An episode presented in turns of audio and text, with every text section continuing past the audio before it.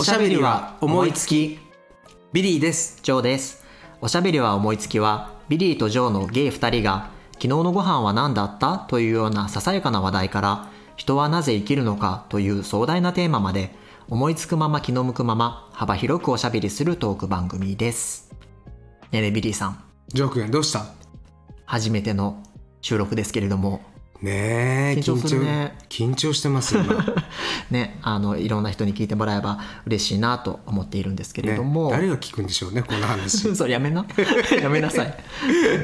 みんな聞いてくれるよポジティブに。5人ぐらい？5人ぐらいまで始めましょう。よろしくお願いします。うんお願いします、まあ、第1回ということなので、まあ、我々の簡単な自己紹介みたいなところからそういですね。きますかね、はい。うん、私はまあアラフォーのゲイで、アラフォーのうん、アラフォーのゲイで、私は私ビリーですね。ビリーはあのオーバーフォーですね。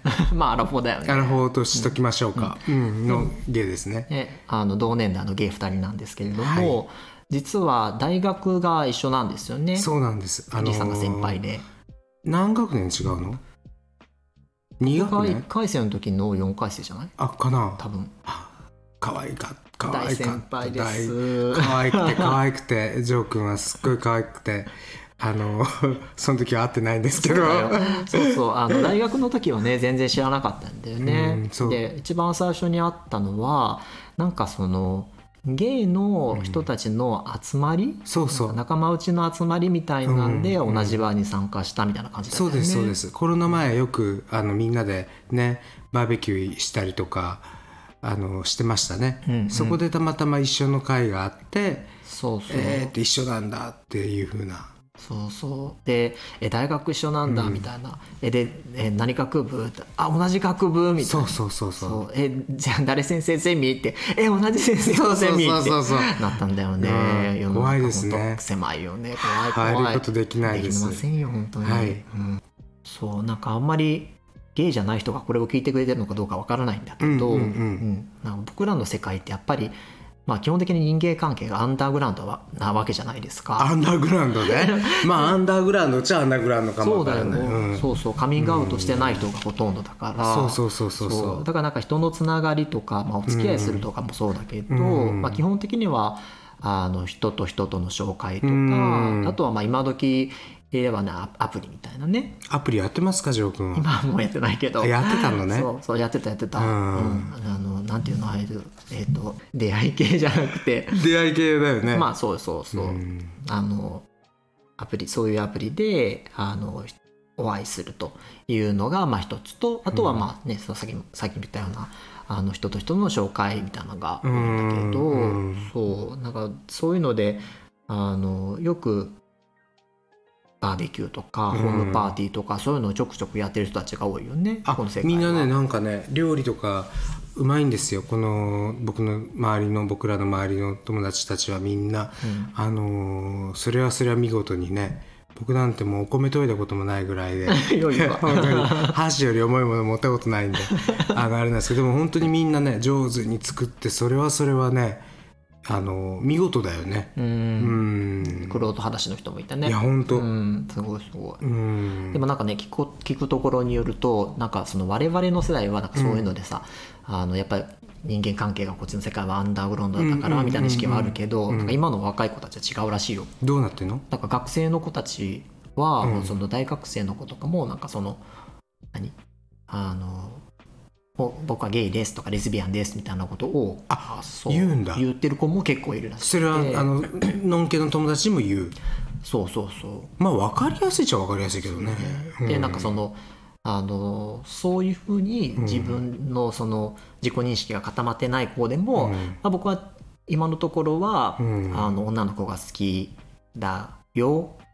今のところはとか言っちゃうの？そうそうそう。というか言うあそう。の別別にあ君あの男だったらさ、うん。あの男に対して、えー好きな女の子いるの?」とか「どういう女の子がタイプなの?」ってもういきなりさ、うんうんうんうん。女性がさ、うん。あの性的な対象だ、性的指向の対象だっていううんうんうん。前提の話をしちゃいがちだけど、うん。なんかそういうメンタリティでもないらしい、今の子たちはだからそれはゲイの子でもレズビアンの子でもそういう感じってこと？そうそうそうらしい。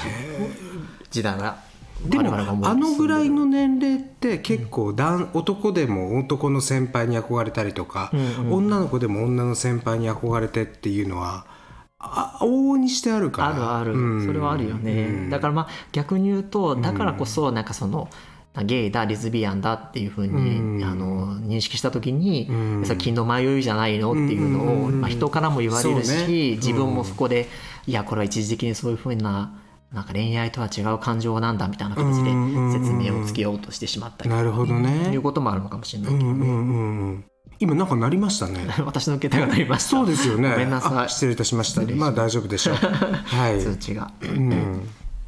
そうだよ。あそう。いやだだから僕らが大学の時から卒業したらもう20年近くそうだね。経ってるんですけれどもでやっぱやっぱ人の感覚って変わったなって変わってるね思う、うん今行ってみたらどうなんだろう。そのね母校に行ってみたら、ねいや全然違うと思うよ、うん。まあでもね他方でそのあのなんかいじめの問題とか,、うん。なんかそういうのであの漏れ伝わる話からすると、うん。なんかそのやっぱりそのうんゲイだホモだっていうので、うん。なんかそのネガティブなことが学校でからあったりっていうのも聞くから、だまあなんていうかな全面的にもうこういうふうに変わって、うん。で今はそういう偏見がなくて幸せですみたいな感じではないのかもね。うん。なるほどね。はあええ時代ですなないですね。うん。まあねあの親世代は当然ね我々と同じとかその上の世代だなわけだから、うんお前おかまかみたいなこと言われちゃうわけだからね本当に。やっぱりその親世代のマインドが変わってない以上、まあ、変わっていくっていうのも学生の人たちの世界でもね,、限界はあるのかなと思ったりするよね。いろんな子がねいますからいていいと思います。多様性ダイバーシティ。うん。なんで笑ってんの？いいと思う。そうね。そうでしょ、うん、だと思いますやっぱり。でもいろんな人がいないとね、面白くないからそうだね。そう、みんな同じだったら面白くないいろんな人がこう集まるから面白いわけでうん、と思ってますよ。そうだよね。うん。でもなんかさ昔ってさなんかあの、まあ、昔をどこの時点を昔と設定するかにもよるけど、うんうんうんうんまあ、まあ例えば昭和の時代でやったとしたらさ、うん。なんかテレビでさ同じこものをさ、うん。同時時間にさ、うん。見てないとね。うん。そうそれを共共有するっていうことが、なんかいい意味でも悪い意味でも、うん。なんかまあ社会を結びつけてたみたいなところわかるわかる。それ見てなないと次の日学校で話題についていけないっていう。そうそうそうそう。そう、うん。そういうのあるよね。だからだからそういうのってすごい面白かっただろうなとっうんていう一体感もあっただろうなって思う反面、今ないんじゃないそれ。ないない。だって YouTube の時代でしょ。今だって小学生 YouTube 見てるっつって。そうだよね、うん。まあ YouTube でもあれなのかな。あのみんな。でも人気番組？コムドット見たみたいな。そんなん見てんの？わかんない。上沼恵美子チャンネルとか見てるかわ かもしれない。数小学生が。そうそう。だからいいと思うよ。そう選択は自由だからね。そう。うん。そう。だからいろいろそう共有しているものがまたあの共有のレベルが違うのかなとう思うよね、ん。まあ、本当にみんな同じものを見てるっていう感じじゃなくなってきてるのあーでもそれはそう。本当にそう。だからね好きなことやればいいんですよ、あの人にね合わせる必要ない。自分がいいと思ったものをね、やって自分がいいと思ったものを着て自分がいいと思ったものを食べてね自分がいいと思うことをやるっていうね。ね。れが個性になるんだから、個性がないとやっぱり面白くないですよ、うん、だってゲイでも個性のない子いるもん。あそう？いるいるいるいるいる。例えば？僕がねすごくねあのゲイバーなんか行って面白いなって思うのは。つまり例えばここのゲイバーってまああんまり自分たちの身分というか本名というかね名前なんてあんまり明らかにしないけれども隣は例えば猿大会社の社長さんが座ってたりその隣に文学者が座ってたりその隣にじゃあ学生その1みたいなのが座ってても仲良くなるじゃない。まあそうだね。だけどそれが本当ののんけのバーとかクラブとかに行ったらもういわゆる自分のステータスとか社会的地位によって全然違うわけでしょ、つまりそうやってゲイバーみたいにいろんなそのキャリアだったり個性だったり貧富の差だったりっていうのがごちゃ混ぜになる面白さっていうのはあんまりない、実はその特定のクラスしかこうない状況で。だけどゲイのそういうところに行くとそういう面白さがあるんだけどだけどじゃあもっと個性的でいいのに意外と無個性なゲイがいるからとか個性だったりね、あとはそのいわゆるのんけ的なヒエラルキーをそこに導入する芸、まあ、うん、がいるからつまんないなって思う時はね往々にしてありますね。なるほどね、うん。なんか僕なんかあんまりさゲイバーに行かないからってかもう、うんほとんど行かない、ねその誰かに連れて行ってもらうぐらいでしか行かないから、うん。まあ、よくわかんないけど。でも確かにねそういうなんなんていうか社会的な枠組みを超えたつながりができるのがいいっていうのは聞いたりするよね。うん。ただなんかねそれ,、まあ、それもさっきもそのヒエラルキーを持ち込むって話もあったけど、なんか今はなんかそういう感じでもなくなってる？なんかどっちかというと傾向としてのその家庭ゴリー化がなんか固定化してきてるみたいなことも聞いたりするけど。そうかもわかんないね。どうなんだろう？今のだからね20代のゲイの子たちってまた全然感覚違うのかもわかんない。そうだよね、うん。確かに。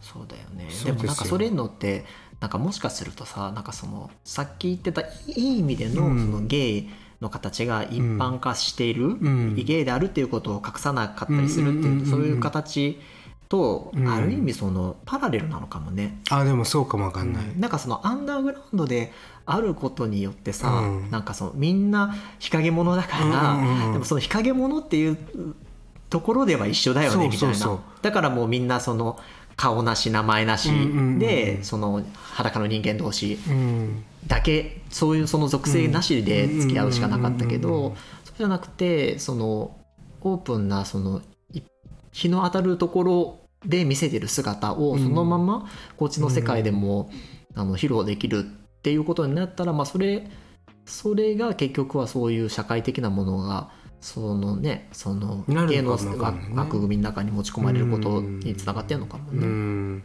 んなんかでもね日陰者というかね引火植物の良さってあるわけじゃないですか。うん、というと？と例えばなんていうのかな全てをカミングアウトして全てをなんていうかな自分はゲイでってさらけ出してそれそういう言い方立派だと思うよ、だけど実はっていうところの面白さもあるのも事実だと思うのね、うんうん。うん、あの人ってそうなんだよって言ってあだからああいう面白いんだ個性があるんだ美意識があるんだとかっていうところの良さっていうのがあるのかもわかんないなと思って。引火植物の面白さというか、うん。ひまわりはひまわりの良さがあって、だけどシダ植物はシダ植物のなんていうのかな。喜びがあるわけじゃないですか。なるほどね、うん。そういう趣もあってね。そうそうそうそうそうそうそう。引火植物ってちなみに何どういう字？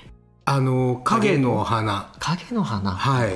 影の花ね。だから日や日の当たらないところに咲く植物、うん、なるほどね、そういう特有の良さもあるということ。あるんじゃないかなとは、うん、カンカンとね降り注ぐ太陽の下ではなくてっていうようなものがあるのかなとは思ったりもするけれども、まあでもこのここあと本当に数年、うん。もう10年後にはさ、ん。なんか今言ってるようなさあの一般社会で見せてるうんうんうんゲイのコミュニティで見せてる姿みたいな使い分けがないのが普通な世の中にもなっていくかもしれないけどね、うんうんうんうん。そうなってきた時にまあね、昔であったゲイカルチャーみたいなことっていうのはなくなっていくのかもね。ああでもそうかもわかんないね、それは。うん、全然話変わるけど、はい。料理とかしますか？料理は一切しないですね。言っ。てたねそれうん。さっきも言ったけど、ね。料理はもうねあの生まれてこの方したことがない。生まれてこの方？したことない。ご飯炊いたことない。あそう？炊いたことない。え実家で昔も一緒に付き合ってた男が炊いてましたけどね。あのせっせと炊いてましたけどあの僕はもう一切あのやってない。そうなんだ、うん。ジョー君は？僕はね、うん。まああのまあ一人暮らし長かったし、うん。まあするするのはしてたし、うん。まあ、今相方と二人暮らしなんだけど相方もまあ料理をするのでこの相方が基素敵な相方なんですよありがとう。皆さん。すごくね。あの嫉妬するようなねカップルなんですよ。それに比べて私なんざ。何言ってんの？独り身でもう本当に。たまたまね、うん今の時期はだからもう独身貴族を謳歌してるけど。よく言うわ貴族じゃないよ。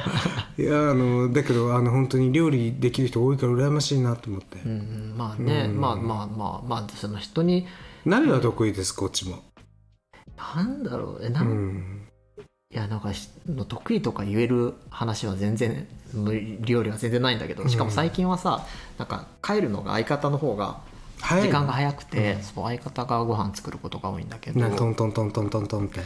どんどんどんどんまあまあねいいね。あなたいつ帰ってくるのって。そんな言い方えしないけど。なんで？えそんなことするんでしょ？まあまあご飯作ってもらえるからありがたいなと思うけどね。毎日こう一緒に住んでたら会話とかってあるの？あるある会話あるよ？何を会話するの？なんだろう。いやいやこう今日会社でこういうことあったよとか。あの野郎があいつがあんなこと言いやがってよみたいな。そんな江戸っ子みたいなそんな感じじゃなくてまあまあでもまあそうあの野郎ただじゃおかねえぞっつって。そういう話はしない。誰が出てきたの？えそういう話じゃないけど。まあでもまあまあまああのうんまあこう人間関係的な話ももちろんするし。向こうもしてくるし。そうそうそう。するしかな。猫ちゃんがいるんですよこちらのカップル様は。そうそう。そうアムールっていう名前のね。違います。違います？アムール。アムちゃん。アム二人の愛じゃなくて。そう二人の愛なんだけどねまさにね、アムルアムルちゃんがいるんですよ。うん。そう。でも猫が今はね本当にあの子供同然だから。あいやらしいわ。可愛いです二人で抱き合って寝てるんでしょ？だけでい抱き合っててか抱き二人を抱き抱き奪い合いながら寝てるわけでしょ？やでもこれあれなのよ。あの寝る時は、あのケージに入れてんの。あのあそうなの？そうそう。なんで？あの一つは、うん。なんかあの夜中に、うん。あの大運動会をしたりするの走り回したり。夜中とか明け方とかに猫ってね。なんで夜行性。ネズミがいるのかな。夜行性だからさ、うん。うん、なんかそれあやっぱり明け方とかにバタバタしやすいっていうのがあって、そう僕実家でも猫飼ってたんですよ、うんうんうん。ね、であのその時の経験から「いやもう朝とバタバタしてんだ」って。しかもマンションだったから今もマンションだけど、うんうんうん実家もマンションだったからさ、うん。気になるじゃん、うんうんうん。あめっちゃバタバタ出てくる下の人とかうるせえんじゃないかなとかそう思ってたんだけど、うん。そう。でまあケージに入れちゃえばさ、うん。その中で走り回れないからまあそうだね。静かだし、うん。であとそうそういう人間側の都合もあるし、うん。なんかあの動物側の猫側の都合で言うと、うん。なんかやっぱりケージに慣れさすうん。方が、入院とかさ災害の避難とかさ、うん。あのそういう時でさケージの中でしばらく生活をせしないといけない。あそういうのがあるんだ。行動制限されるっていうことに、えー慣れておかないと、うん後々苦労しますよっていう話を、うんうんうんうん。あのいろいろ本とか、うんうんうんうん。あの獣医さんの話とか聞いたりして、本あそれでも確かにそうだなとか。うん思うんって、でなんかまあ実家の猫とかでも全然そのケージとか入れてなかったんだけど、うんうんあのお迎えして、うん。まあ、お迎えした時も子猫だしさ、うん。まあ、安全の意味もあるし、うんうんうん。その本人の本猫の,、うん。あの心の安定的な意味でもそのケージを入れて、うん。そこで生活してもらうっていうのをやるんだけど、うんでケージをつその後使わない生活にさせる、えーオーナーさんの考え方だったら、しばらくしたらもうケージは閉まって、うん。もう部屋の中で自由にさせるっていうのうが、ん。あれなんだけどうちはもうそのままケージは置いて、うん。夜になったらさ人間が寝ますよって時にケージに入ってもらってうん。寝ると閉めてして寝るっていう形にしてるの。でもいいねちょうど。そうそうそう。僕の名前ちょうどこれビリーって言うんですけどこれ実は僕のねニューヨークの友達の猫がビリーって言うんですよ。だからメスなのにビリーっていうの。そうなんだ。そっからちょっといただきました。うん。へそれでえビリーなんでジョー君ジョー君って名前なの？明日のジョー君。あ燃え尽きちまった。燃え尽きしまった。違うけど。えなんだろうね。えなんかジョーよくない？どうジョーってでもあの日本人の名前でも外人にもいけるもんね。そうそうそういけるしなんか呼びやすいしあのこんな名前決める時の話してたけどさ、そううん。あのなんかいい意味で無個性じゃない？うん「ヘイジョー!」「ヘイビリーそういうことでしょそういうことでしょ、うん」あんまりに突然だったから全然乗り切れなかったわそう「びっくりヘイトム!」とかさ。そうそう、でもそういうことそういうこと、うん。あなんかあなんか無個性でいい意味で正体不明でいいなと思って。ジョー・ブラッドレーってね。誰それ？ジョー・ブラッドレーってあれですよ。あのローマの休日でアン王女あのオードリー・ヘップバーン演じるアン王女の,、あのまあ、恋人に恋仲になる新聞記者の役がジョー・ブラッドレー、なるほど、ね。うん。うん。そう。いいじゃない？一応いいね。素敵ですね。お嬢さんだね。やめて、うんうん。そう。なんかそういう音で言ったら本当にお嬢ちゃんの嬢になっちゃうなと思ったら、お嬢って？美空ひばりみたいに？やめなさい。ではここで一曲「お祭りマンボ」を聴いていただきましょう とか言うの？そうやめて。そそういうの入らないのねこの番組はね。さ入らないよ。ねえ。歌こんなえる歌だったら。喋りでいいんですかこれ。なんか。わかんないけど。好きなこと喋ってるけど。いや歌え歌える歌だったら歌おうかと思ったけどさ、あまりにちょっと怖すぎて歌えなかったそう？川の流れのようにとかにしてよ。いやなんかちょっと勢いつけた方がいいかなそうですか。ねえなんかもう面白いことばっかり言ってますけど。いやこれはうん。これはあの車の中とかでも聞けるんですか？聞ける聞ける。あーじゃあみんなドライブしながら。ね聞追突するわ。でもめちゃ車の中であの俺聞くよいろんなポッドキャスト。ああそう、うん、やっぱなんかねラジオでとか聞くじゃん。やっぱり、うん。あの音しかないもの、うん。うんなんかその YouTube とかの音とかだ聞いててもさやっぱ結局その音で聞かせるっていうふうに思ってないから確かにね。画面がないと何のこっちゃってなることあまあそれは言えてる。うんうんうん。そうそうやっぱ音だけのコンテンツっていうのはその良さがあるよね。うん。この間さはい。これ料理ではないんだけど、ん。焼き芋焼いたの？どこでどうやって焼くの？家で焼くんだけど焚き火で？なんかね、うん。あのマツコの知らない世界っていう番組してる、うんうんうんうん。知ってでるマツコデラックスさんが、うん。なんかいろんなその道をなんか極めた人みたいな人にゲストに来ていただいて、うんうんあのお話しするってやつなんだけど、なんかそれがなんかあの焼き芋の世界マツコの知らない焼き芋の世界だったかなっていうような、あの回だったんだけど、うんでなんかその今こういう焼き芋があって、うん。あのどうのこうのって言ったらまあ食べたくなるじゃん、うん。でなんかマツコの知らない世界で取り上げられたらさ、うんうんうん。その次の日からさスーパーにそのものがなくなるみたいなさ、あそう。めっちゃテレビの影響力ってあるんだなマツコ様様だね。そう。あ私そう。ままさにさ、まあ、その感化されてるうちの一人なんだけどさ、いどこで焼き芋でも焼くの落ち葉集めんの？やそんなねマンションでそんなことどうでもできないから、ん。まあ、普通にオーブンとコンロでやるんだけど、へえそう。あのオーブンレンジ、うん。その電子レンジがあうんるね、うん。で焼くっていうのと、うん。あのとその鍋ストーブ鍋ってうんあるじゃんか、うんうんうんああれでやんの？あれで空炊きみたいな感じで、焼くっていうのもできるんだけど、うん。美味しいの？美味しい。でそれであなんかどっちが美味しいかなと思って、うんうんうん。あのちょっと芋をさ、まあうん。まあ、買ったらさ、何個か入ってるじゃんか、うんうん。でなんかそのあのストーブ鍋でえー調理する方と、うん。オーブンで調理する方で2つやってみたのを食べ比べてみようと思って。であのやってたストあのストーブ鍋の方でやってたなんかまあ蒸すみたいな感じでやってて、で結構時間かかるの。1時間とかそんなかかるの、うんうんうんうん40分なんか炊いてなんか余熱がどうのみうたいな、んうん時間かかるんだけど、うん。で両方やってて。であのオーブンの方はうんなんかまあ,、あの真ん中のに鉄板入れて、うんうん。あの焼きますっていうので、でなんかでじわじわあの、うん。温まってきててあいい感じいい感じと思って、うん。で途中からすごい甘い匂いがしてくるの、うん。焼けて。うん。であいい匂いしてきたなと思ったらボンっつってさ、うん。ほうほう外れてる外れてると思って。うんうん。なんかななんかさ、まあ、電気はついてるとはいえさ、うん。なんかちょっと見え見えにくいから、まあ、ちょっとよく分かんなかったんだけど、うん。あのまあ外れてるなと思いながら、うんうんうん。でそれはまあでもいいあの甘いこともしてきたしとか思って、うんうんあの楽しみ楽しみと思って、うん。次第にさ、うん。なんかあのなんていうのスモークチップで、はいはいはい。あのいぶしたみたいな香りがしてきて、あなんかすごいなみたいな。なんかなんかこんななんか芋がね。そう芋がこんな香りするんだみたいな、うん木のいい香りとか思って、うん。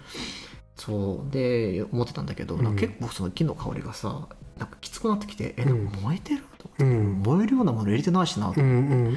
でもなんかあのちょっとさすがにすごい匂いなんだけど、でうん。相方もさ、うん。えなんか大丈夫？焦げてる？とかってうんうん言ってきて、うんうんねえいやこ焦げるようなものもないし大丈夫だと思うんだけどとかって、うんうんうん。でもなんかさオーブンさなんかそんな開けたり閉めたりとかできないじゃん。ねそうだよね。そうで上から見る限り別にそんな変な感じではなかったの、うんうん。でなんかちょっと煙たい気もするとは思って、うんうん。まあ、換気扇だけして、まあ、ちょっと外側焦げちゃったかなみたいな感じで、まあ、チーンって終わったから、うん。まあ、開けてさてさて食べようと思って、うん。あの見てみたんだけど中でさどうなってた？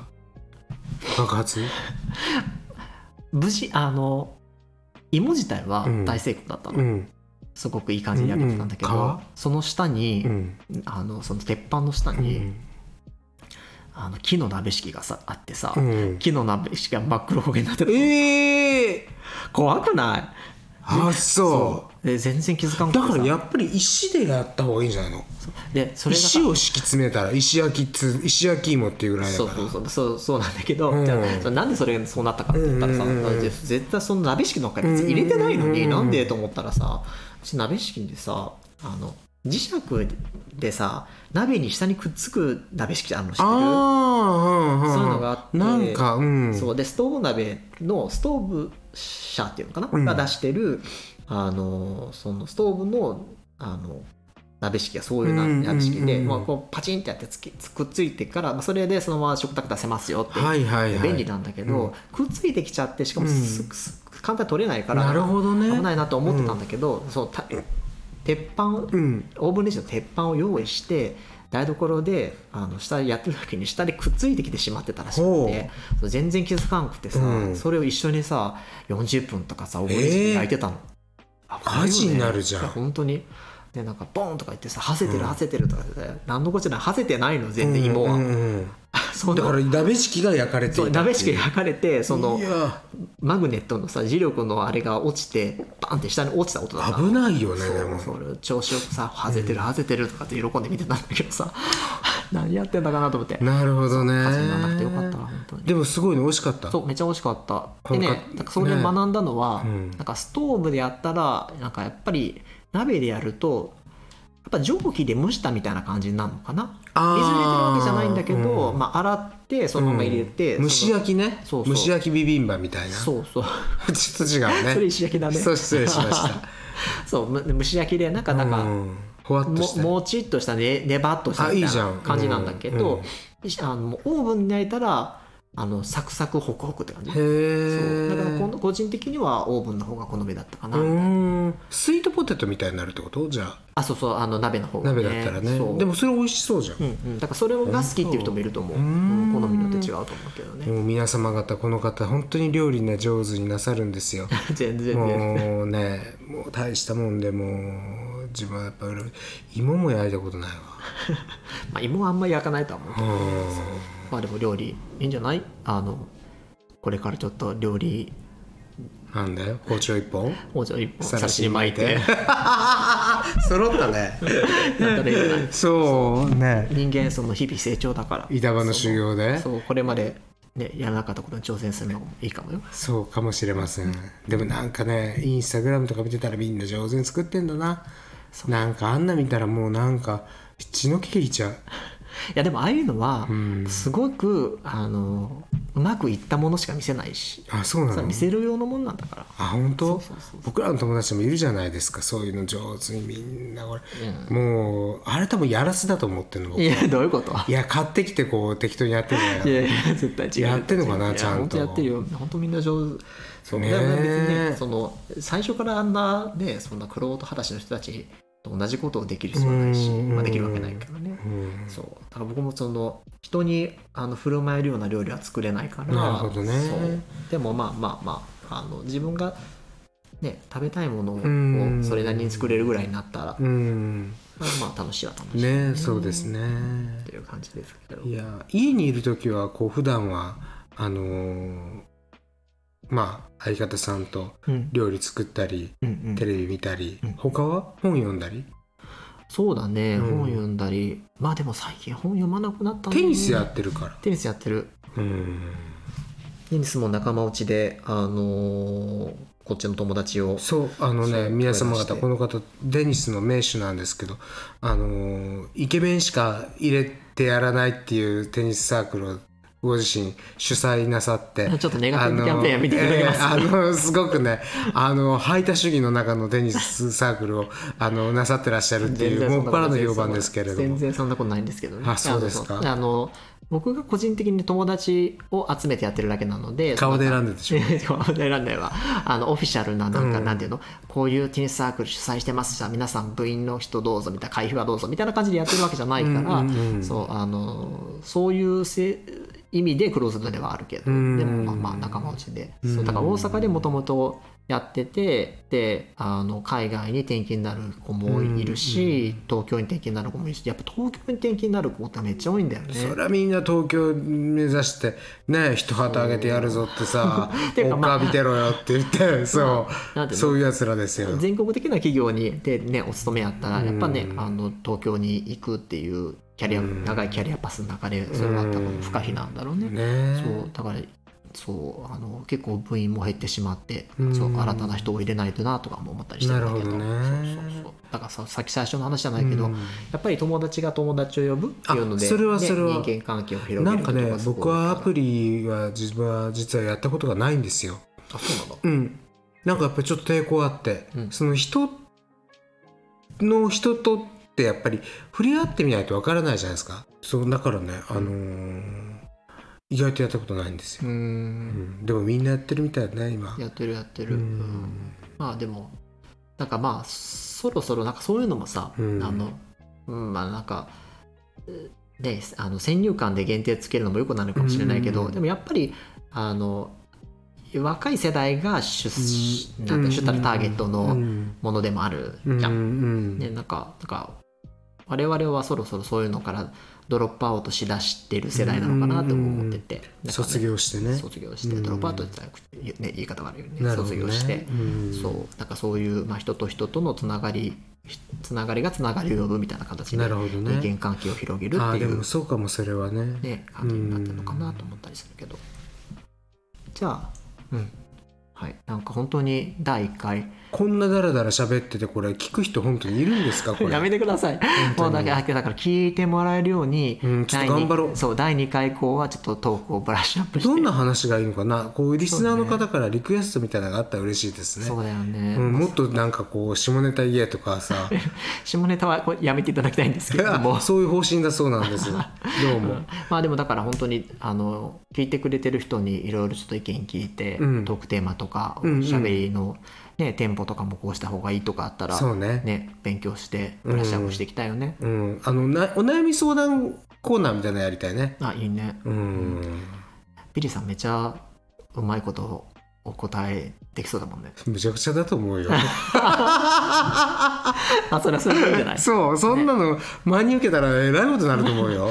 楽しく明るくお答えしよう。そうそうそう明るくね。ね。前向きにね。前向きに、うん。はい、していきましょう、はい。じゃあ第1回は放送はこんな感じで終わりたいと思います。はい。ではビリーでした。以上でした。またねまた